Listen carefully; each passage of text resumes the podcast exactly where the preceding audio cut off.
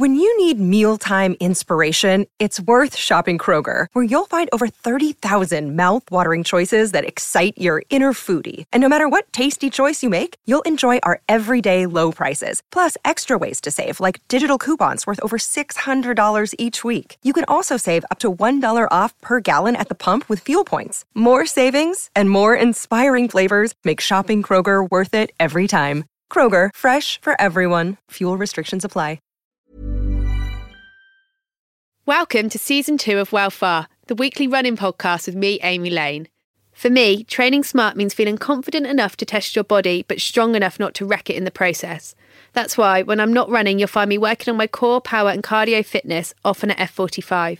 F45 targets all three, and I love every sweaty second, even if I do groan in class. Check out www.f45training.com/Wellfar to find out more about how you can get involved. Thanks, F45. Hi team, welcome back to episode 5 of Wellfar, the running podcast with me, Amy Lane. Last week we talked about how group workouts can improve your running. Today we're talking about how to reach your running potential with Christopher McDougall. His latest tale of adventure is called Running with Sherman and is a beautiful account of how running can transform not only the lives of humans but a donkey too. Honestly, I'm not making it up. And it wouldn't be a conversation with Chris if we didn't touch on barefoot running. It's one of my favourite episodes so far, and I often say that, but honestly, this episode is great.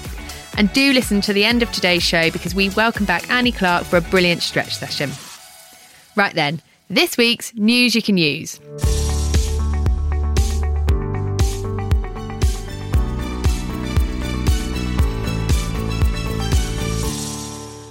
On Sunday the 8th of December, Victoria Park in East London is going to transform into a festive course for everyone to enjoy. Yes guys, that's right, the annual Santa Run is back. I'm running the 5k with 4 generations of my family.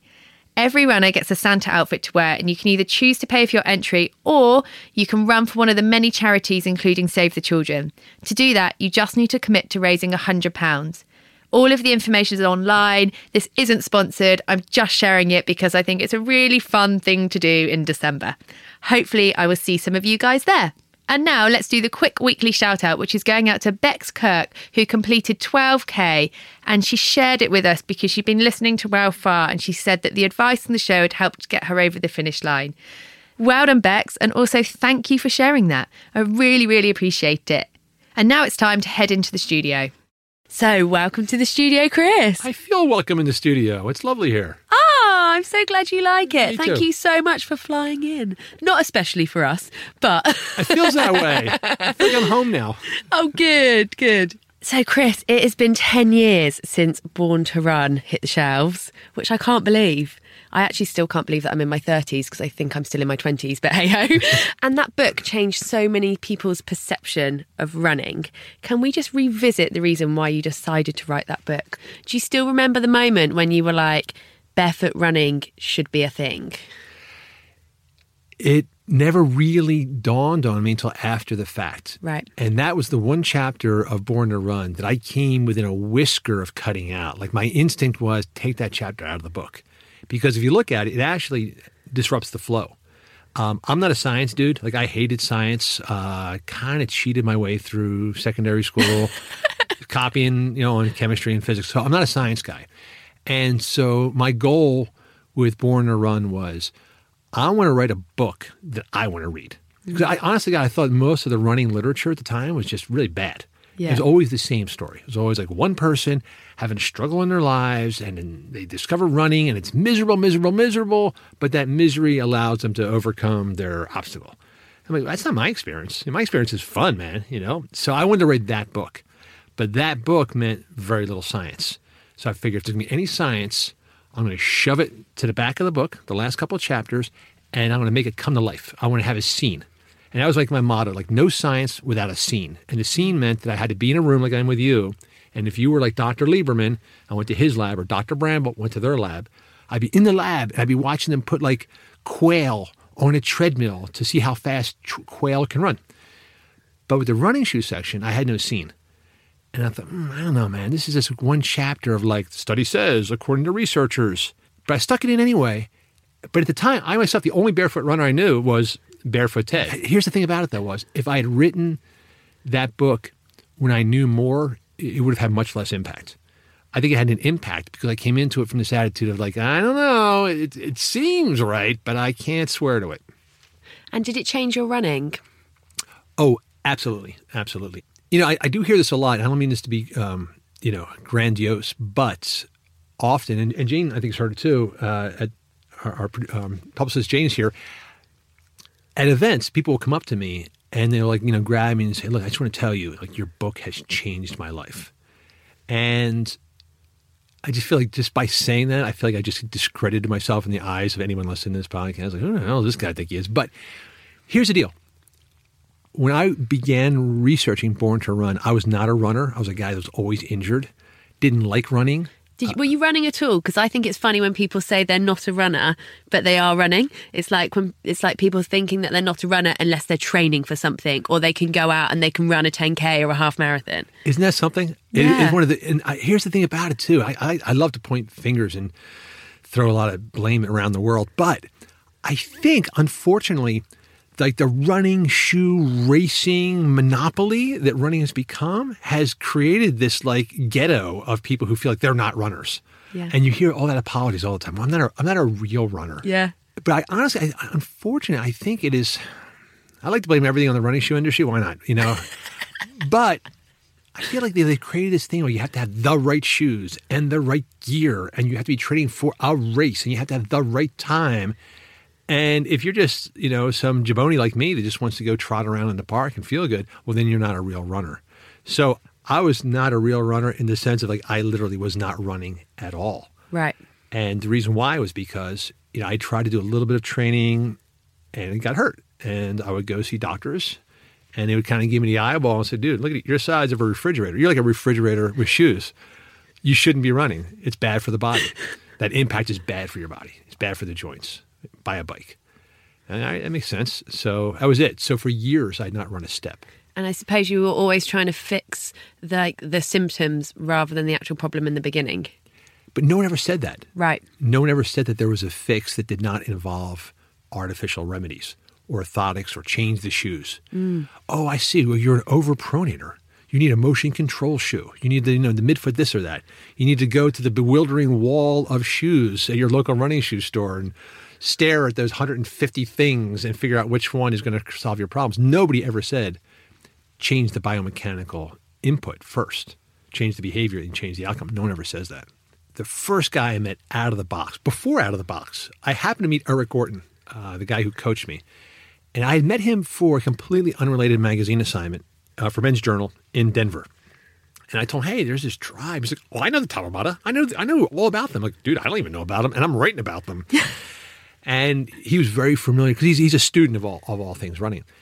And I said, yeah, I think these dudes run around in these sandals. Like, oh yeah, the Warachis. The Warachis of the Tarahumara are very famous. This guy's way over my head. But he said, look, man, running is about running form, and no one ever teaches that. So I was lucky right out of the box that the guy I met who started me on this process is all about running form. But the way he coached it was by watching me, and then what he was prescribing was actually speed drills. He said, if you sprint, you can't run wrong if you're sprinting. Mm. If you do repeats of a 30-second thing. And actually, I talk about this in Running with Sherman, because when I revisited Eric, I said, hey, dude, now I'm running with a donkey. He's like, back to basics, brother. Back to the 30-second drill. But here's the situation. I had the good fortune of having a guy right in front of me look at the catastrophe of my form and guide me. But who else has that? And so later on, after Born to Run came out, in the book, I say, you got to run barefoot or as if you're barefoot. And the obvious question is, well, how do I do that? Yeah. And the problem is that motion does not translate very well to print or words. It's very hard to describe emotion. And, the best example of this is Danny Dreyer, who has Chi Running. So he has this very famous piece of advice. He says, when you begin to run, bend forward from the ankles. Now, I've actually watched demonstrations where you'll get people in a circle and say, okay, now lean forward from the ankles. If you get 30 people, you will get 30 different people interpretations of that. And as you're saying that, I'm like, how do you lean forward from the ankles? I'm leaning forward on my toes, on the ball of my feet. you had that look in your eye. Like suddenly your eyes went somewhere else. Your eyes went out to Hyde Park for a second. You're like trying to envision, what do I do? So that's the problem. So you're just trying to instruct people in a movement, but you're trying to use words and they're processing the words. But so the 100 up was invented here in Great Britain, and it was a guy, I forget what his actual profession was, but he stuck inside all day. But he became a world champion runner. And the way he did it was this exercise called the 100 up. Essentially, all you're doing is running in place and bringing your knees as high as your hips and making sure you land on the same spot, shoulder width spot. And the thing about it is, if you're actually running in place, it's hard to run wrong. You can't land on your heel if you're running in place. You can't, if you lose your balance, you'll go off your marks. Yeah. So only later on, when people were asking me, like, how do I do it? And then I discovered this old drill called the 100 up, and that's when I began talking about that. And you still do it? Yeah. So I'm a super recidivist. I tend to backslide ferociously often. Now my form will go to crap quickly, particularly in the spring, because during the winter I'm not running barefoot. I'm wearing some kind of a protective shoe and a sock, and I'm not getting that ground feel. So, and I'm running less in the winter. So by the time April comes along, I have run less. I have shoes on, so my form has backslid to the point where I'm sloppy. And I can feel I'm sloppy because, like, my Achilles hurts, my calf is sore, and something's going wrong. So I do the 100 up again, and it just kind of like brings you back to Jesus. Do you do it every day? No, as necessary. It's kind of a reminder drill. It's like, to me, the key to running form is landing softly, sort of midfootish, and driving with the knee, and taking short pitter-patter steps, keeping your body in the air as long as you can as opposed to on the ground. And so the 100 up is just kind of a reminder of what that feels like. And once you get it, the muscle memory, then you're off and doing your thing. It is an interesting one because I used to go to a track club, and actually I'm only not going at the moment because I'm so busy. And they do a similar thing, which is like a high knees, right, which teaches you just to be off the floor, rebound, and all about speed work. Yeah. And so is that something new, or have they been doing that forever? I think they've just always been doing it, but they teach you running drills. And I did notice when I was going to track the change in the efficiency of my running and how quick I could go, how quick I was turning my feet over, basically, without really doing much more, but also because my brain was connecting with my body in a different way. So before, when I used to run, I didn't really think about it. I just ran. Whereas after I started to learn to do drills, I was thinking about my form. It was like, get your knees up, pump your arms. And then when it gets tough, it's like, think about your glutes, switch them back on. Right. See, that's the thing about it. I think that the track people knew this a long time ago. Yeah. The shorter distance, the fast burst people, sprinters are always working on form. Mm. The problem was, it's kind of like, well, the distance people, they don't have to worry about that. You just worry about the distance. It's the short, fast people have to worry about efficiency and form, but it's not it at all. And that was like sort of the great revelation was all good runners run alike. Emil Zátopek, he basically did the 100 up. Yeah. Emil Zátopek was on guard duty in Czechoslovakia, and he was basically running in place outside of his guard station. What I love about Zátopek, too, was, he's kind of a goofball. He would run on top of his wet laundry in the bathtub. And that was his way of doing the laundry. He put some bunch of, dirty underwear in, some soap and some water, and then he would like churn the clothes by running in place in the bathtub. But you can't mess up because you got bad form. You're going to the hospital. Right? You're going to slip and fall. See? So anyway, I love the fact that your track coaches have probably known this forever, but no one ever told like the aspiring half marathoners. It's interesting, actually. Track clubs are really taking off in London at the moment. Yeah. It's kind of a bit of a new movement, I would say, in the past 18 months. Yeah. Of just teaching, like, actually, let's get people running well. Right. No matter what type of runner you are, like whether you're a casual runner or whether you're somebody who's going to go and compete in amateur athletics or something. Let's get everyone running properly. I love it. But that conversation was never taking place before. I used to just spout off back when I was in the middle of my throwing Molotov cocktails at the Nike swoosh era, which continues depending on the day. But it's funny, I had this line in Born to Run. I said, it's easy to just point the finger and blame everything on Nike, but that's okay because it's all their fault. And I thought, oh boy, that's going to get a backlash. But I kept saying, you know what? If Nike wants to win a Nobel Prize, they should just put a running form coach in every town in the world, because if they can transform people's running biomechanics, and you wipe out running injuries, which you very well can do, and you teach people that running is fun, just think about what kind of a health revolution that would be. Like, what if you got billions of people to enjoy running and not get hurt? You've mentioned before that, like, running on treadmills or running with music is kind of also linked to people not reaching their full potential of running because you think it makes them zone out. Is that kind of a... Well, I got to tell you one thing about me is that I will spout my own prejudices as truth. So, and I'm slightly aware of it, that just because I believe it sometimes, I assume that it has been passed down from the mountain. And so there's a little caveat almost anything I say is like, yeah, it might be, maybe it's just okay for me.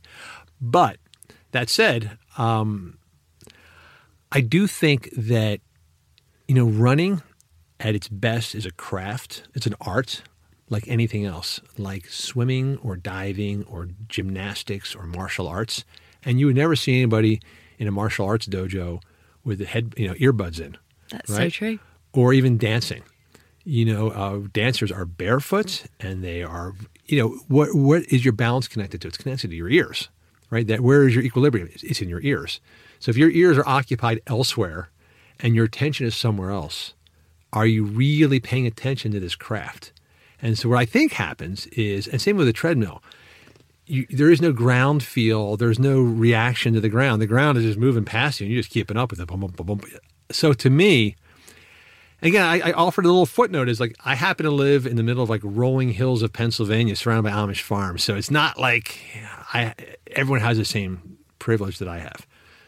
That said, I feel like there is this wonderful physical experience that we are blocking out 60% of by shutting down our sensory organs. You shut down your feet, you shut down your ears, and even your eyes. If you're on a treadmill, you're looking at the TV. You're not looking at anything. You're not listening to anything. You're not feeling anything. How do you think that people can get into the barefoot running then if they do live in, like, a city? What is kind of like your what, like, so for me, we're currently in central London where it is dirty, busy, grimy. We're obviously not going to go barefoot running here. I completely disagree. And by the way, I don't find London dirty, gritty, and whatever else you said, German, whatever you said. Yeah. I disavow every one of those adjectives. Interesting. I find it beautiful and super clean and a great place to run. And I'll give you an example. If you can run barefoot from Harlem to Brooklyn, as I have, without a problem, and I think central London is, you know, it's Disneyland compared to that. And that was like truly barefoot. It wasn't in a pair of barefoot style shoes. Well, we'll unpack a lot there, but it was truly barefoot. Here's the reason why. So when Born to Run came out, it was met with a universal yawn. Like, it was not reviewed. I got no media coverage at all. I sold Born to Run by going to my local bookstore and borrowing a case of books and stick it in the back of the car. And if there was a 5K, I would drive to the 5K and say, hey, guys, I wrote this book about running. You guys should get a book. And nobody at a 5K is interested in some idiot's book. So I'm like, no, I sold 2 books. Bring it back to the bookstore. But this went on through the summer. It came out in May. And it just kind of trickled along. And it started to get word of mouth by June, July. And then in August, luckily, I got on The Daily Show with Jon Stewart. And at that point, you know, the king had coronated me. But... the thing was, it was always a groundswell kind of grassrootsy kind of thing. So I would just invent things I could do. So I had an event that August before The Daily Show where I was going to be in a tiny community bookstore in Brooklyn in August. There's nobody in Brooklyn in August. Yeah. And there's not going to be anybody there. And it was like a Saturday. I'm like, dude, there's nobody in New York on a Saturday in August. So I thought, all right, what if I just bring the audience with me? So we made this big like noise. Hey, we're going to do a barefoot run. Meet me in Marcus Garvey Park in Harlem. And we got some African drummers out there in the park. And I bought a bunch of these Born to Run tattoos, which now I have. You can see is actually needled right into the flesh here. And I thought, let's just do this thing. So maybe there'd be enough idiots out there that actually are into the challenge. And it was actually super cool. And we got, I don't know how many people, like 60, 70 people to turn up in this park. Everybody barefoot. And we ran through Manhattan, over the Brooklyn Bridge, into Brooklyn, and right to the bookstore. And just came running on up there like a bunch of Braveheart warriors. But you know what's kind of cool about it? A little side note. There's a woman named Susanna Cahalan, who I hope someday you get her on this show. She wrote this amazing book called Brain on Fire. And at the time, she hadn't published it. And if you look at this picture, there's me and there's Susanna Cahalan. And we both ended up coming out with books, you know, right around the same time, and both of them did really well, and we're both in this weird barefoot run together. I didn't know who she was at the time. So here's the question which you asked me 15 minutes ago. The thing about barefoot running is the goal is not to run barefoot. The goal is to use your bare feet to help you how to run. And so to me, the best way to understand how your body moves is to have good ground feel. It's hard to run improper. It's hard to drag your foot or come down hard or heel strike on your bare feet. Your feet are full of all these diagnostic panels, which send messages back to your brain. Like, oh, dude, you know what? You landed on your heel. That doesn't feel good. You're like, that really hurt. Maybe you should think about landing a little bit more lightly. And so to me, I use the bare feet like the 100 up to tell myself what I'm doing wrong. And so... which you can't do if you're in a big shoe. It's hard. Yeah. It's really hard because that big shoe is cushioning everything, but it's also creating a different ground surface. You know, you're landing not on the ground, you're landing on some other mush off to the side. And so not only are you not getting input, but you're also landing on a weird irregular surface. You're smooshing into the foam. So to me, the bare feet are a tool like the 100 up. I like to use that tool, but like today, you know, I got a pair of Vivos on, these wicked cool Vivos. I wear Luna sandals. I just look for protection. So if the terrain requires protection, I add some protection, much like clothing. You know, if it's cold, I put on a coat. Yeah. Not cold, coat off.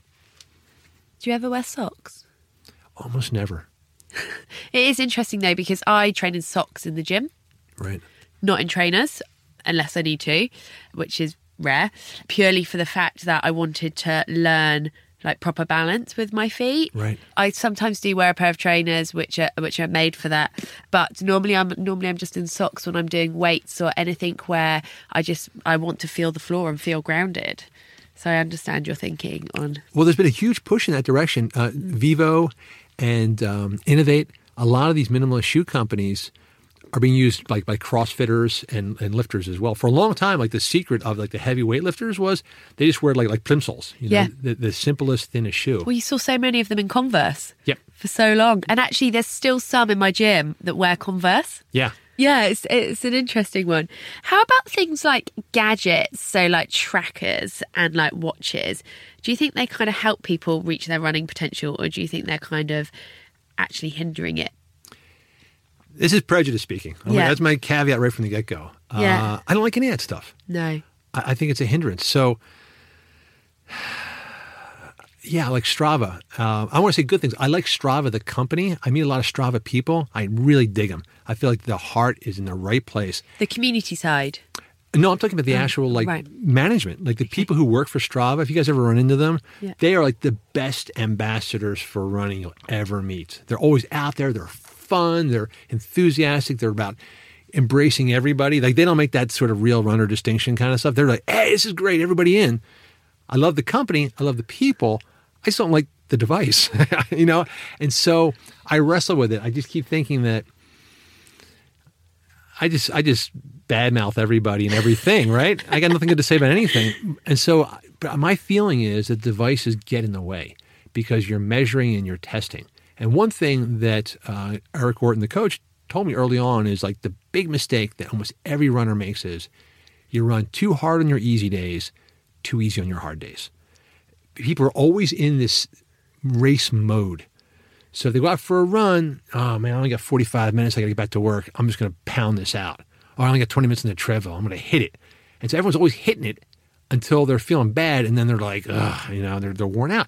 There's never that real healthy in between, which actually, curiously, is a great benefit of running with a donkey, because donkeys are all about the in-between. Well, I was about to get onto that. Yeah. So do you think that actually we should all just be outside and more at one with nature and how we feel to reach our full potential, as opposed to kind of being on treadmills with gadgets and all of this type of thing? So the key word there is potential. Yeah.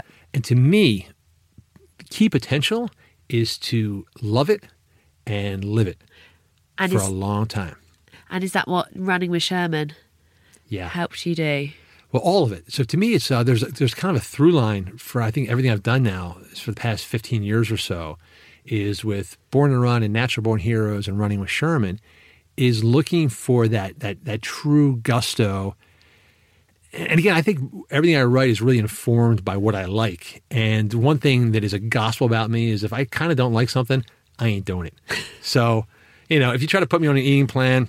ain't happening, you know? My wife treats her allergies every year by going off sugar and dairy in April until October. And it's like April 1st, she stops. I would do that, and I'd be back on by April 3rd, you know? And she just, no problem, switches it off, switches it on. So for me, if I don't enjoy it, there's a due date when I will just stop doing it. And so I think what I'm looking at is, what's the way where you can approach running where it's not like a punishment for Haagen-Dazs, it's not like this race I got to do because my roommate talked me into it. I just want to do it and enjoy it. And that's what I'm looking for. And with me, being outside, like smelling the air, feeling the sunshine on my face, getting my shirt off, feeling some sweat, and then finishing the run feeling, oh, that was cool, man. Like, I can't wait to do that again. And how often do you actually finish a run where you go, I want to do that again? Not as often as you should. Probably not. I've never regretted a run, I don't think. Yeah. Like, I've regretted runs I haven't gone on. Right. But I've never regretted a run that I've been on, even if I've cut it short or something. Yeah. Because I think it's really hard when you feel like you can feel good. Right. Even if it's been really tough. Yeah. And I always try and look for the positives. But I have never run with a donkey. How do you even run with a donkey? Was Sherman on a lead? Yeah, there's a lot to unpack there too. Yeah. So how do you run with a donkey? Well, the first bit of advice I got was, you got to make the donkey think it's his idea. Because if he don't want to do it, it ain't happening. No. So now you're dealing with nature's most stubborn mammal. You know, no mammal on the planet has more resistance built into its DNA than a donkey. And yeah. And not only that, but you don't have like verbal prompts. You can't say, if you run, I'll give you a back massage, you know. If you run, there's going to be extra hay in the stall. Nothing you can promise them, man. That whole thing about the carrot, there ain't no carrots. And you can't use a stick. And so you're somewhere in between. So that was the advice I got, was you got to make the donkey think it's his idea. And it took me a long time to figure that out. And that's really, to me, what I hope is the great... revelation I personally made, which is that the key to all animal training, which was something brand new to me, is training is probably the wrong word. It's more like channeling. It's understanding.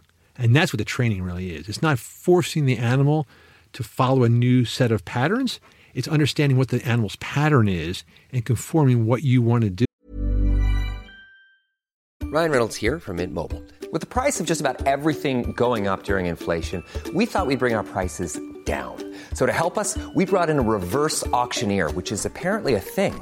Mint Mobile Unlimited Premium Wireless. How about to get 30, 30, how to get 30, how to get 20, 20, 20, how to get 20, 20, how to get 15, 15, 15, 15, just $15 a month? Sold! Give it a try at mintmobile.com/switch. $45 up front for 3 months plus taxes and fees. Promo rate for new customers for limited time. Unlimited more than 40 gigabytes per month. Slows full terms at mintmobile.com. Due to what their natural pattern is. So the thing about Sherman was, initially, this was a severely sick and lame animal that probably should have been put down. And I know, dude, I feel the same way. Every time I saw it, I got to pause because my eyes start welling up. I keep flashing back to the day we saw him. I was like, oh my God. Anyway, so he was the last creature that wanted to be stepping on pavement and running. So he did not want to do this. And least of all, what he wanted to do was to be separated from any other creature. He'd been locked in a stall by himself for years. And now he's on this cool farm, and there's like goats and sheep around him, and me and my wife and my daughter. So for the first time in years, he's around people and animals, and there's like life and warmth around him. So then say, oh, by the way, I'm going to put you on a halter and take you miles the other direction. It's the last thing he wanted to do. So what I had to understand, it took me a while to get this, was instead of separating him from the party, have the party go with him. And so let's get some other donkeys. Let's get some other runners. And let's make this thing like a big old wolf pack, which again is something like so obvious. Like when you go out for a run, if it's just you, like, oh, it's kind of cold. The sun's going down at 4. Do I really want to go out? And then like two girlfriends call him and say, hey, you guys want to go? Yeah, all right. Let's go get a drink. Oh, sure. And that's it. It's like the secret of all running is just go with some buddies. I want to take a quick moment to do another shout out about F45, the partner of today's podcast. The only class I've ever regretted is the one I haven't done. After a pretty stressful week last week, I'll be putting some non-negotiable time in my diary to head to my local F45 studio in Peckham. I always leave sweaty, smiling and feeling mentally and physically stronger. Thank you, F45. So how did you find other people with donkeys willing to run? Because, I mean, it's quite easy to find mates to go on a run with, but not mates with a donkey. It is as challenging as you would expect. Yeah. Well, so again, luckily we live in Amish farm country. We moved out of Philadelphia 17 years ago now. It feels like nothing, but 17 years. And where we live is surrounded by massive, huge Amish farms, hundreds of acres in every direction. And so there are people out there sort of tucked away in the hills that have some donkeys here and there, which we discovered after we had one ourselves and needed some emergency help. So a woman named Tanya McKean, who, if you don't get the Nobel for the track clubs, she's getting a Nobel for donkey therapy, because she just swept in, man. She was just like her own, like Doctors Without Borders, and she just came parachuting in once we told her we had this sick donkey. And she's the one who first put it into my mind, like, look, you can't just like fix his teeth and his hooves. You got to give him a reason to live. You got to give him a motivation, some reason why he wants to wake up every morning. And that's when I got this idea, like, you know, maybe I can run with him. Maybe he'll be my running partner. Tanya had two donkeys, Matilda and Sherman. So I thought, well, I'm sorry, Matilda and Flower. We had Sherman. Let's keep the lineup straight. So that's basically we started taking from Tanya and adding to our own mix. So she brought Flower over first, and she would ride Flower while I ran with Sherman. And that originally was perfect, because she would ride Flower, and then Sherman was like, oh my God, look at this girl. This is dynamite. I'll follow this cute donkey girl. So Sherman was like locked onto Flower. Problem with Flower, however, is Flower is very skittish. She's afraid of like the color yellow. She doesn't like yellow. Doesn't like orange very much either. Doesn't like puddles. Likes dogs. Hates cows. So again, we're surrounded by Amish farms, man. There's a lot of yellow, there's a lot of orange, and a lot of cows. So Tanya's riding on Flower, everything's good. And, oh my God, there's a cow. And then she, for reassurance, she'll circle around and try and get behind Sherman. Well, Sherman only wants to follow Flower. So he'll then turn around trying to get behind Flower. And we get this little, like, you know, circle of donkeys going in a circle. So we fought this for a while, and then we remedied it by introducing Matilda. So Matilda is a mini donkey, and she literally can fit inside my car. Like a Shetland donkey. Exactly. Right. Yeah. And I've actually, when I need to take her to the vet or to the farrier, I just stick her in the minivan. I just open up, she jumps in. I'll be driving along, and like Matilda's right next to me in the car. So we introduced Matilda. Matilda is like the boss. Matilda is afraid of nothing, and so she will start running, and then Flower, and then Sherman, and then Flower will get in the lead. So basically, what we created was this kind of like soccer team of mixed talents, and together it all worked. And as far as people were concerned, my poor wife, who is actually a hula dancer and an African dancer by love and heritage, ended up being recruited to the team. So we got Mika out there running with the donkeys. And then twist of fate, we had a friend's son who was at university and had a serious difficulty with depression, life-threatening. And so Zeke showed up, and it was so cool, because then Zeke and Sherman kind of looked at each other and like, dude, you got a problem. You got a problem too. All right, let's be friends. And those two guys just bonded. By guys, I mean Sherman and Zeke. We have a big loneliness epidemic in London at the moment, especially in young people. And so finding communities can like be really powerful. And we've done quite a lot of work in my day job of trying to like explain how you find those communities. And we did actually set a run club up to like help connect people. And it is amazing to see that having that kind of contact can help somebody not necessarily bounce back, because mental health is a big thing, but it can just be a bit of brightness in a really dark day. Because communities can be so powerful. And I think actually once you find something like that, that's what keeps you running. Totally. And it's not actually the running. Right. It's the benefits you get from the running. And the benefit you get from feeling that you have a purpose, that I got to go because, you know, Simon's waiting for me. Yeah. So, you know, you don't want to go, but that's what happened with us. So Zeke, the kid who was fighting depression, once he became part of our gang of three with the donkeys, there'd be certain mornings Meek and I would wake up and go, ugh, looks kind of English out there today. You know, it's kind of, kind of wet and cold. You know, yeah, I'll take that. Yeah, let's not run today. And as we're having this conversation, like, Zeke's in the driveway. And he actually said, this 18-year-old kid's like, well, I realized you were counting on me for punctuality and consistency. Coming out of anybody else, I would have just punched him in the face, but he was completely right. And so off you went. Yeah. So off you went. Yeah. There is something amazing, though, about the mind helping the body reach its full potential, I think, because the World Champs happened in Doha and there's 3 athletes who have all come back from childbirth in the past 12 months and won gold medals. And ordinarily, if you looked at them, you'd probably say they're maybe not as fit as they was or their body's changed. But I think there's this determination that helps women achieve things in running, and especially in like ultra running. Like, women are outrunning the men. I'm fascinated by that. And actually, in all of my books, I keep circling back to that. Like, what is going on with the women? There's something here that is really cool and exciting and yet not quite explained. So in Born to Run, I was looking at ultramarathons. And in fact, you get above 26 miles, you get into the 50K realm. Suddenly it's anybody's bet, man or woman, who's going to cross the finish line first. Natural Born Heroes, I started looking at parkour. Do you guys ever see that video, Movement of Three? I haven't, no. Anyone listening to this podcast, just pause and go look up Movement of Three on YouTube. We will link to it, guys, in the show notes, so you don't have to go far. I will bet cash money that if anybody can watch it fewer than 5 times in a row, I will send them $100. It's impossible to watch it once because it's the 3 parkour women from here in London, Shirley Darlington and I forget the other 2 women's names. And they're not professional athletes. Like, one's a realtor, one's a student, one's a single mom who works in a shelter for other single moms. And then they're out there and they're kind of chatting, and then they start to do some parkour in this like playground, and they're laughing, and then it just gets better and better and better. Like, they're just stronger and like pulling off stuff like, whoa. And then they end it by just kind of laughing and walking off for a coffee somewhere. But I love it because to me, it's everything about like what sports should be. But the idea is that if you watch these women, and like if you watch them from a distance, you wouldn't know what gender they were. Men or women, you can't tell. Like, there's no dude that's going to do anything better than what they're doing.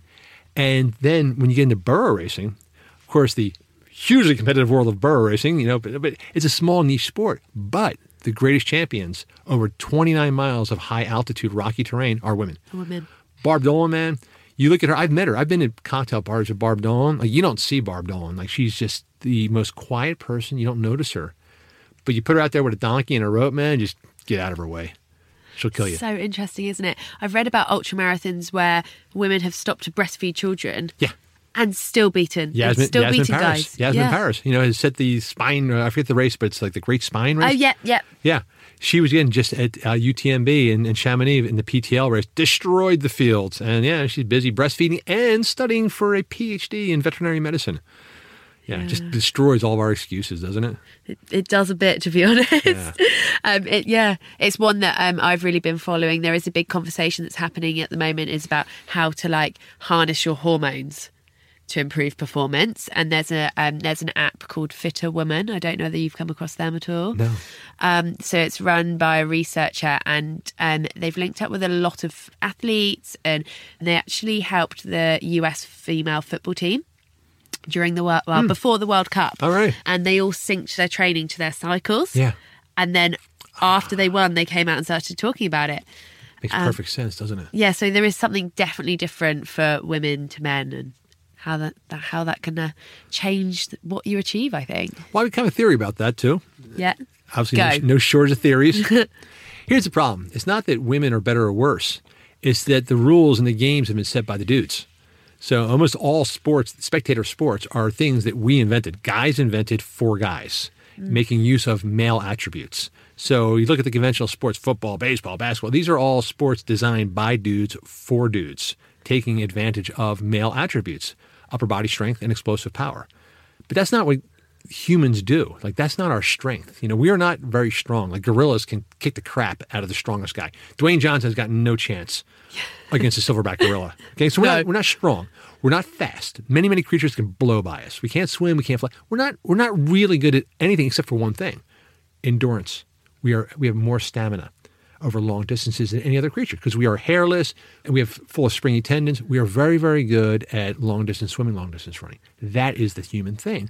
And so when you get into the realm where humans are good, the differences between humans starts to diminish. just like the difference between fish. You know, if you're trout, the male trout don't swim a lot faster than the girl trout. Then you'd have no trout. The two genders have to be in sync, or otherwise the species would disappear. Yeah. They would never be together. So I think what happens is not that women are better over long distances, is that it's just a more equal playing field. And then the other thing too is as far as like world championships, about syncing the hormonal cycle is concerned, well, yeah, I mean, if dudes are saying, well, the world champions are July 14th, and a number of the women say, well, that's an inconvenient physical time for me. And the guy's like, well, too bad. We have advertising locked in. Yeah.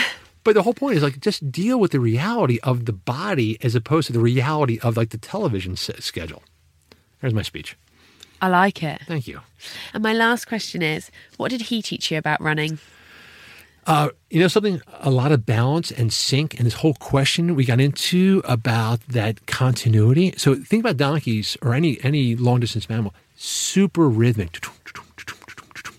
They're not ups and downs. So we'll do a run with Sherman and the donkeys, and we finish. Oh, that was 10 miles. Felt like nothing because they're very measured and balanced. So he got me a throttle back, don't push, and just enjoy. I've got one rather big question, but it's going to help out all of our Welfare listeners. Please, can you give us 5 tips for maximising your running potential? I will. You're not going to like them. Okay. Number one, I would just forget about maximising running potential. I think the idea of to maximise, it just feels like you're pushing. And to me, I would want to minimise. Enjoy it. You want to finish every run thinking there's a little bit left in the tank. Number two sort of falls into step with that. Kind of forget about the racing. Like leave that as an afterthought. When you feel good enough, like, hey, I feel like I can run 13 miles, then think about doing the 13 miles. 3, the sort of the teeter point to me is think about form. It's a very hard thing for me to say, here's how you do it. The 100 up is a very useful exercise. Lee Saxby has a terrific video on YouTube. It's this amazing thing where he transforms a guy's running form in like 3 minutes on a treadmill. So if you look up at Lee Saxby, he used to have some, I don't know if they're still out there, but I hope they are. Number 4, find a bud, find someone cool. Not only do they keep you accountable because they make you run when you kind of feel like, ugh, but also you're keeping them. So finding the bud is a good thing. And the last thing was an old thing from Arthur Lydiard. Back in the day, he began modern jogging.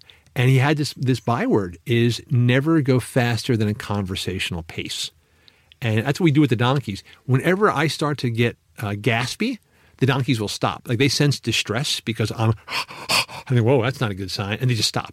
So I had to learn to just be breathing. And I think if you're with your pal and you're at a conversational pace, you're having a good time and you're not driving yourself into a high heart zone.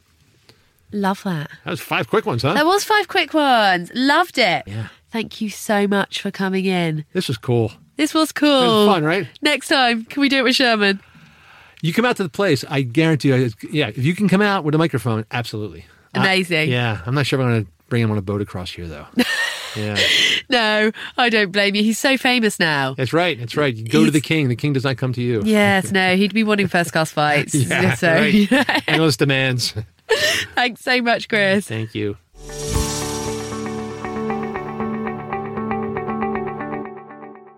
Hi, it's Annie Clark, and today I am here for your Well Chill Cool Down Flow. And we're going to get started pretty quickly. So when you're ready, maybe have a sip of water, take off your shoes and your socks, and get yourself comfortable, standing tall. Maybe you've got a mat beneath you, maybe you're just on the floor. It doesn't matter too much at all. Just stand with your feet hip width apart. And then widen them ever so slightly. So just heel toe the feet apart. So there's a little bit of extra space. Start to bend your knees and fold all the way down. So you're going to grab hold of opposite elbows if that's comfortable. Otherwise, you can just let the hands release towards the floor. And just let the knees be as soft as you need them to, almost as so much so that your stomach can rest against your thighs. And let the weight kind of pour forwards. So you really start to feel a soft opening up of the back of the body. And feel the breath coming down into the back of the rib cage. And just breathe. Soft breath in and out through the nose.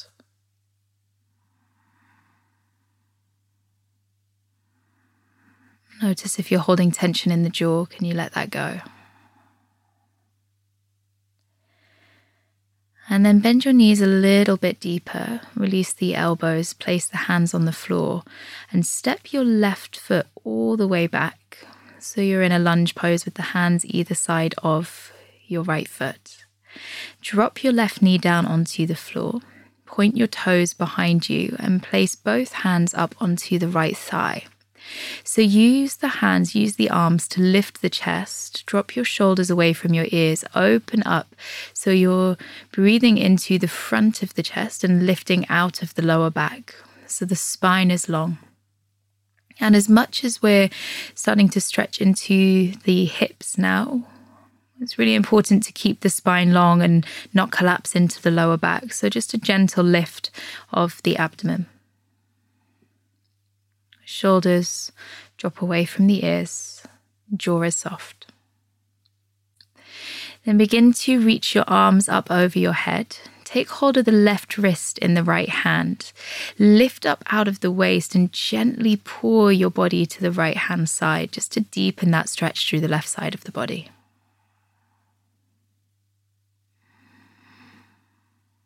Take another couple of breaths.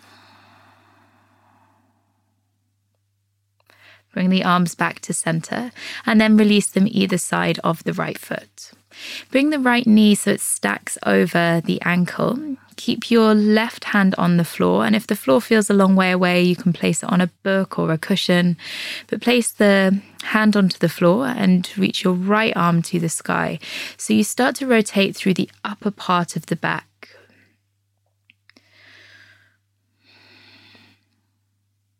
And breathe again, find space through the length of the body. Then place that right hand back down onto the floor.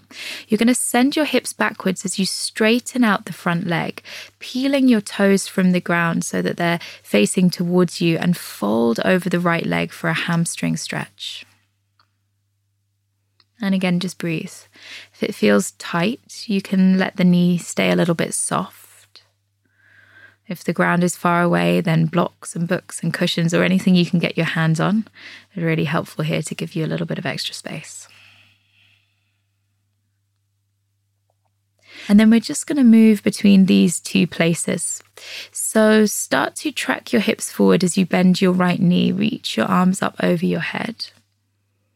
And then as you exhale, peel your hips back, straighten the front leg, you're in your hamstring stretch again.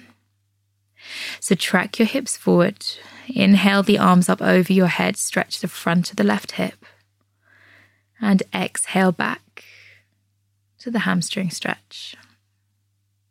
One more time, inhale, reach up, use your breath, and exhale, folding forwards, hamstring stretch, peel the toes towards you. Then place the hands either side of the right foot. Tuck your back toes, push through the heel to lift the knee away from the floor. Lift your hips and step the right foot to downward facing dog. So both feet are at the back of the mat and you can pedal through your knees. Then start to walk your feet all the way to the front again. So they meet the hands and you fold forwards. Slowly bend your knees and roll up the spine. Reach your arms up alongside your ears. And exhale, folding the body back down. This time it's your right foot that steps to the back of the mat. So lengthen your spine, lift your right foot and place it all the way back. Then lower that right knee to the floor, point the right toes behind you, and place both hands onto the left thigh. Now think about opening up the chest, creating space for the breath to deepen now. There's space coming into the front of the right hip, and then you can use your next inhale to reach both arms over your head. This time take hold of the right wrist in the left hand and gently peel the body over to the left side, keeping the waist long. Be mindful of the lower back. Only going as deep as feels good in your body. And breathe.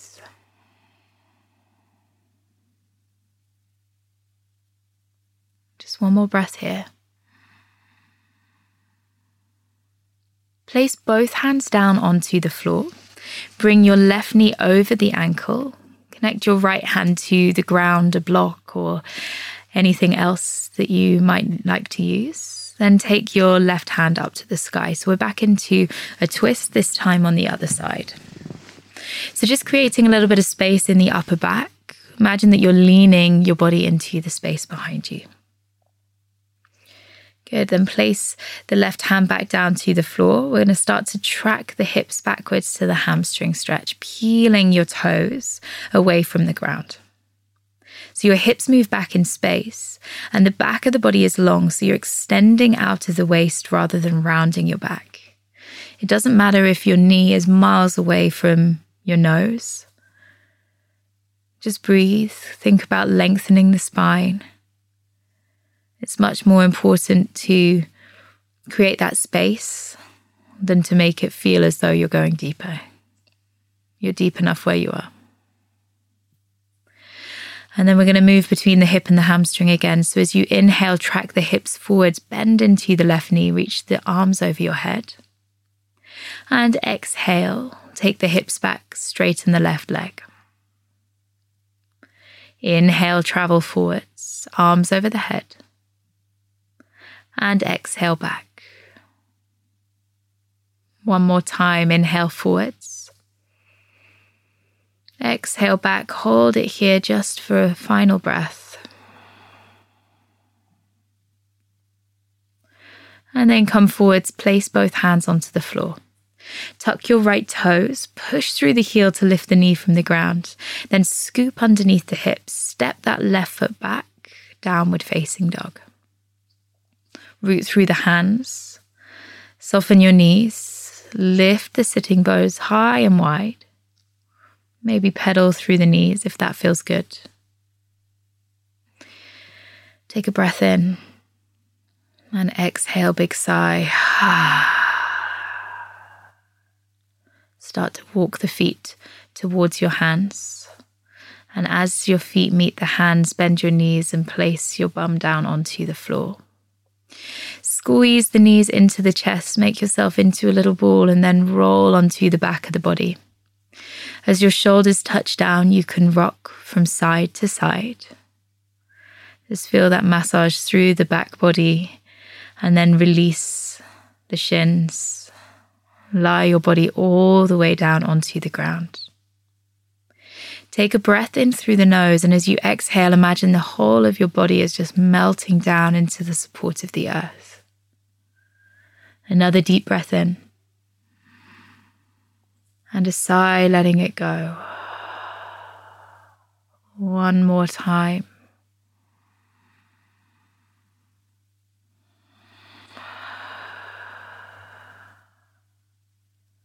And give yourself a few moments here to acknowledge all of your efforts, to let the body digest all that it has done,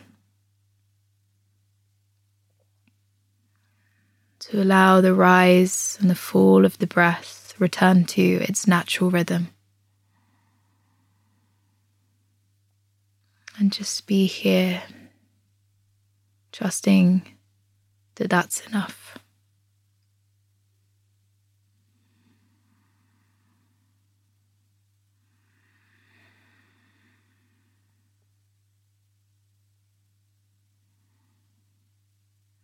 And then slowly wiggle the fingers and toes. Bring yourself back into the space.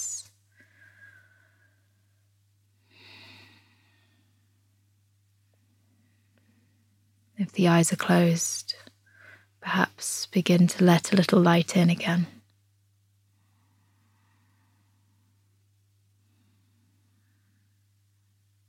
You're all done. I hope you enjoyed moving through these stretches with me. My name's Annie, and I share lots of wind downs for runners and for everybody else on my YouTube channel. So maybe see you there sometime soon. Team, thank you so much for listening. If you like this episode, please do rate, review and subscribe. It really helps other runners in need of some help find the show and join our community too. Don't forget to use hashtag Wellfar on all your IG posts because I love seeing them. Thanks very much, guys. Before I go, I just want to say a final shout out to F45 for supporting my mission of helping you guys get well fit so you can run well far. I genuinely couldn't have done this season without them. Head to f45training.com/wellfar to join a global fitness community like no other.